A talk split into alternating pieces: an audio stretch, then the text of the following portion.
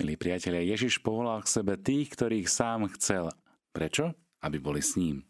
Týmto rozhodnutím sa vystavil veľkému riziku, že slabým a hriešným ľuďom zverí veľmi zácný a kreký poklad, ktorým títo ľudia budú môcť ľahko disponovať. Napriek tomu povoláva dvanáctich, aby niesli posolstvo jeho slova, aby uzdravovali chorých, aby uvoľňovali spod moci nečistých duchov, aby rozvíjali misiu v prospech šírenia Božieho kráľovstva. Jedna čínska poviedka opisuje dobrého cisára, ktorému bolo ľúto svojich podaných. Videl, že niektorí z nich v čase dažďa nemajú ani klobúk na prikrytie hlavy. A tak zveril túto záležitosť ministrovi a ten správcom mesta a oni dozorcom. Dozorci všetkých ľudí, ktorí počas dažďa chodili bez klobúka, zavrali do väzenia. A cisárovi prišiel úradný doklad, že v jeho ríši nie je už ani jeden človek v daždi bez klobúka. Samozrejme je to satyra, zosmiešňujúca situáciu, ktorá môže vzniknúť pri odozdávaní moci a zodpovednosti na druhých. Nevzniká niečo podobné v cirkvi, ktorá odozdáva moc od apoštolov cez tisícere stupne? Námietka je naozaj vážna, ale iba vtedy, ak sa dívame na cirkev čisto ľudskými očami. Pán Ježiš síce posiela učeníkov, aby učili, ale nie na miesto Neho, ale aby boli s ním. Povolanie je pozvanie. Byť s Ježišom.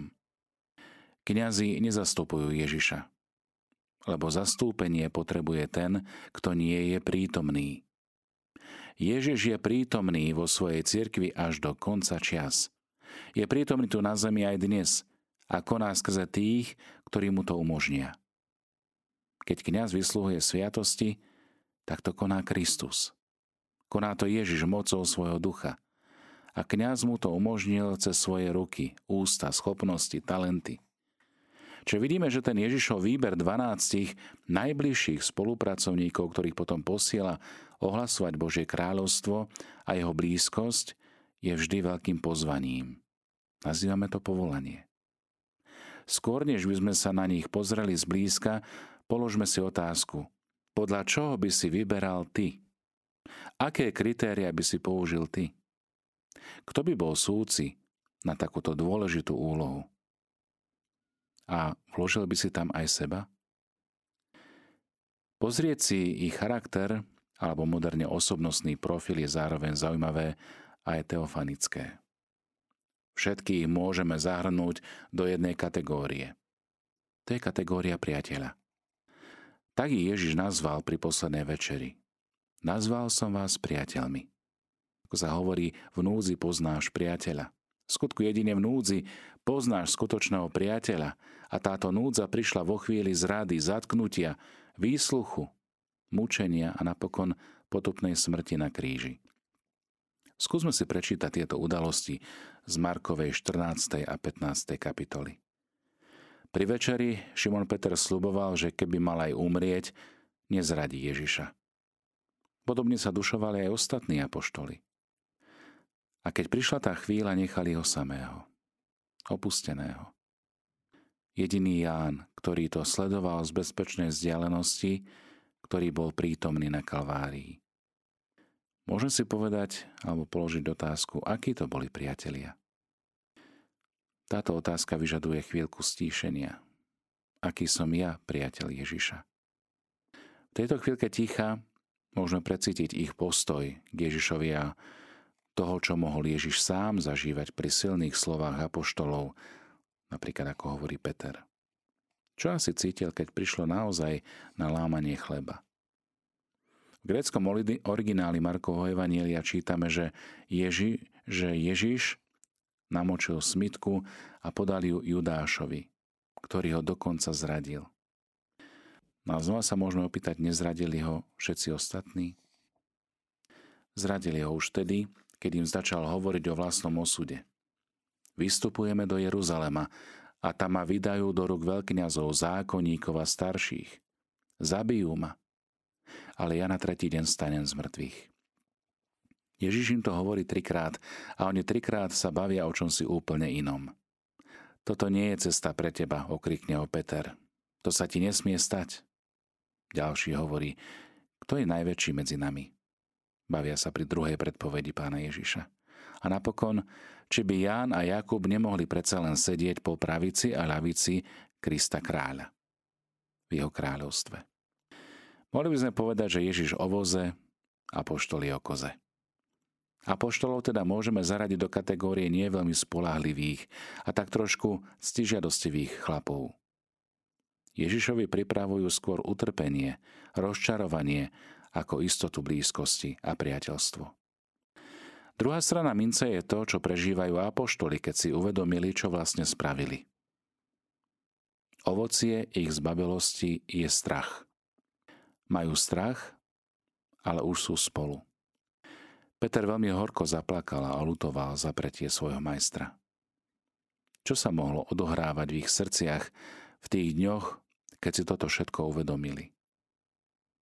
Zrazu to chce opäť chvíľku stíšenia, aby sa človek vcítil do ich role, do ich situácií a momentov, kedy na vás tlačí a dusí nás prítomná chvíľa. Niekto mudrý to nazval ťarcha katastrofy. Slová sú zbytočné. Sami nedokážu prelomiť túto ťarchu ani mrazivé zovretie vlastnej viny.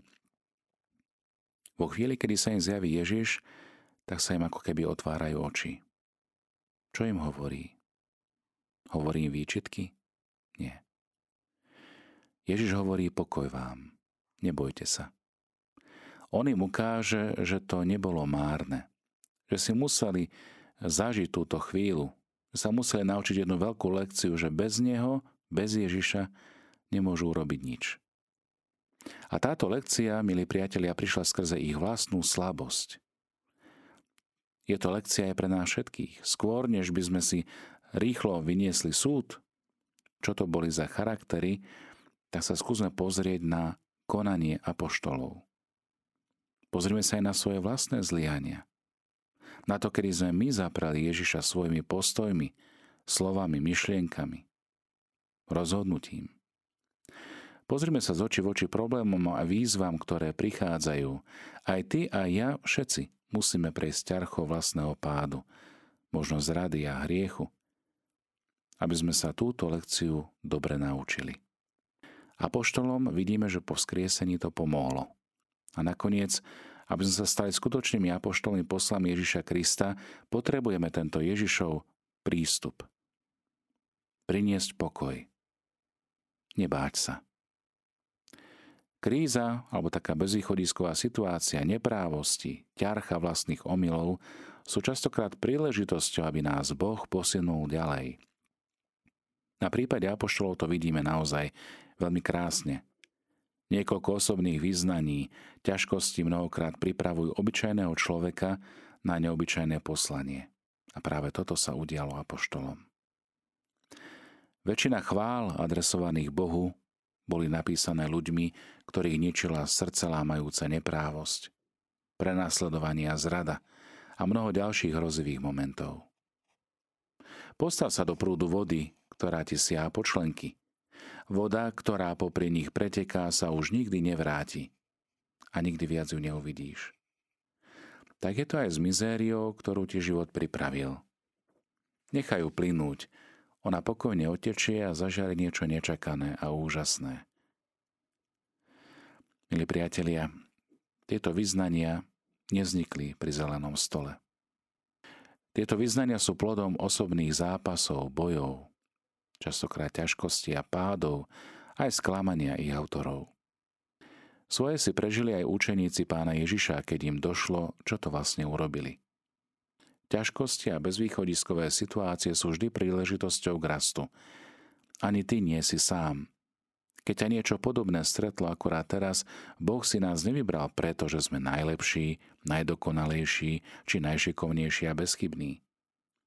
Aj napriek tomu, že si to mnohokrát myslíme o sebe, alebo aspoň by sme si chceli myslieť. Boh nás povoláva. Volá nás po mene, aby nás naučil presne túto lekciu – a tak sa nebojme chytiť jeho ruky a kráčať spolu s ním, aby sme mohli naozaj vydať svedectvo aj napriek svojej krehkosti, slabosti. Lebo slabosti, ako hovorí svätý apoštol Pavol, sa zjaví naša sila, ktorou je Pán. Svetý otec František v jednej z homílií, ktoré zazneli v dome svätej Marty, na toto evanílium, ktoré máme dnes z Markovej 3. kapitoly, hovorí tieto zaujímavé a podnetné slova, ktoré by som vám chcel priblížiť. Svetý otec hovorí, úlohou kresťana je modliť sa a ohlasovať Ježišovo zmrtvých stanie.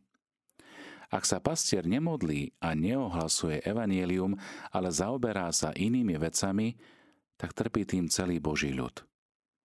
Evangelium podľa Marka nám dnes hovorí o ustanovení 12 za apoštolov, 12, ktorých si podľa Božieho slova zvolil sám Ježiš.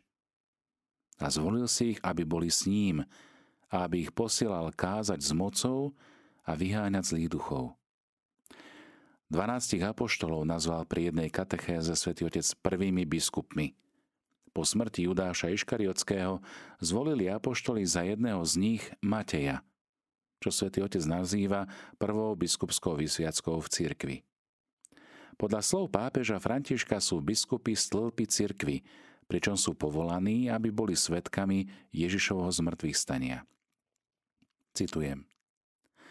My ako biskupy máme túto zodpovednosť, aby sme boli svetkami.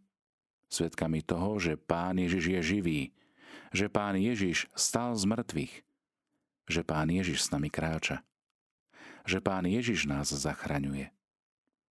Že Pán Ježiš dal za nás svoj život. Že Pán Ježiš je naša jediná nádej. Že Pán Ježiš nás vždy príjima a odpúšťa nám. Ide o svedectvo. Náš život musí byť svedectvom, skutočným svedectvom Kristovho zmrtvých stania. Preto biskupy ako pastieri majú byť podľa slov svetovca Františka majú mať dve úlohy a tými sú modlitba a ohlasovanie Ježiša. Ak v týchto bodoch zaostávajú, tak trpí tým celá církev. Prvou úlohou biskupa je byť s Ježišom v modlitbe. Byť s ním. Prvou úlohou biskupa nie je robiť pastoračné plány. Modliť sa to je prvou úlohou. Druhou je byť svetkom. A to znamená kázať. Kázať o spáse, ktorú nám priniesol Pán Ježiš. Áno, dve nelahké úlohy, ale sú to práve oni, ktoré robia slpy cirkvy silnými. Ak tieto slpy oslabnú, lebo sa biskup nemodlí, alebo sa modlí málo, zabúda sa modliť, alebo preto, lebo neohlasuje evanielium, ale stará sa o všelijaké iné veci, aj církev slabne a trpí. Boží ľud trpí, lebo stĺpy sú slabé. Na záver svätý Otec dodal, že církev bez biskupa nemôže napredovať a preto je modlitba za našich biskupov pre nás všetkých povinnosťou. Ale nie povinnosťou z donútenia, ale povinnosťou z lásky. Povinnosťou detí voči otcovi. Povinnosťou bratov, aby rodina zostala zjednotená vo vyznávaní Ježiša Krista, živého a zmrtvých stalého. Napokon svätý otec František ukončil svoju kázen týmito slovami, citujem. Preto by som vás chcel dnes všetkých pozvať k modlitbe za nás biskupov. Pretože aj my sme hriešnici. Aj my máme svoje slabosti. Aj my čelíme nebezpečenstvu Judáša, lebo aj on bol zvolený ako jeden zo stĺpov. Aj nám hrozí, že sa nebudeme modliť, že budeme robiť niečo iné, že než ohlasovať evanielium a vyháňať zlých duchov. Modlite sa, aby boli biskupy tými, čím ich Ježiš chcel mať. Aby sme všetci vydávali svedectvo o Ježišovom zmrtvých staní. Boží ľud sa za svojich pastierov modlí. Počas každej svetej omše sa modlíme za biskupov. Modlíme sa za Petra, hlavu biskupského kolégia a modlíme sa aj za miestneho biskupa. Ale to je málo. Častokrát sa vysloví meno a mnohokrát sa to povie zo zvyku a ide sa ďalej. Prosím, modlite sa za biskupa zo srdca. A proste pána, pane, opatruj nášho biskupa. A opatruj všetkých biskupov a pošli nám biskupov, ktorí sú skutočnými svetkami. Biskupov, ktorí sa modlia. Biskupov, ktorí nám pomáhajú svojim kázaním chápať evanelium, aby sme si boli istí, že Ty, Pane, si živý a že si medzi nami. Milí priatelia, toľko slova z homílie svätého otca Františka, ktorá zaznela v dome svätej Marty pred niekoľkými rokmi. Aj napriek vzdialenosti času vidíme, že tieto slová sú stále aktuálne, rovnako ako je aktuálna radostná zväzť Evanília. Preto vás chcem poprosiť, aby sme aj dnešný deň venovali modlitbe za našich pastierov, za našich biskupov a kňazov. Oni sú tí, ktorí majú autentickým spôsobom vykladať písmo. Oni sú tí, ktorí sú zodpovední za zverený ľud. A tak, ako hovorí svätý Ignác Antiochísky, keď vyzýva svojich veriacich za modlitbu za svojho biskupa, tak buďme aj my naozaj horliví v modlitbe. Horliví vo vydávaní svedectva, vzájomnej úcty, lásky, rešpektovaní a dôstojnosti, ktorú ako Boží ľud máme. Lebo práve z tohto Božieho ľudu si pán volí mnohých za pastierov. A prosme tiež pána žatvy, aby nikdy nechýbali pastieri, ktorí by viedli zverený ľud aby nikdy nechýbali kňazi, ktorí nám budú sprítomnovať Krista vo sviatostiach církvy. A modlíme sa tiež aj za nové turíce pre celú církev. Aby synoda, ku ktorej nás svätý otec František pozýva, bola naozaj príležitosťou na to znovu sa zahľadieť do Ježišovej tváre, zvestovať ju svojim životom, svojim svedectvom, ohlasovať Krista ukrižovaného skrieseného, toho, ktorý sa dotýka chorých, opustených a slabých, toho, ktorý chce a je prítomný vo svojej cirkvi. Staňme sa takýmito učeníkmi, Ježišovými priateľmi. Ježiš zveril svoju dôveru do apoštolov a chce ju zveriť aj do našich rúk, do našich životov. Príjmeme ju ako veľkú výzvu, povolanie a pozvanie, ktoré nám Pán dnešný deň skrze Evangelium ponúka. Amen. Bože, väčší pastier veriaceho ľudu, Ty láskavo vedieš svoju církev a ustanovuješ v nej rozličné služby. Prosíme ťa za tvojich služobníkov, ktorých si vyvolil za biskupov. Pomáhaj im, aby v Kristovom mene spravovali tvoj ľud ako verní učitelia, svetí kňazi a starostliví pastieri. O to ťa prosíme skrze Krista, nášho pána. Amen.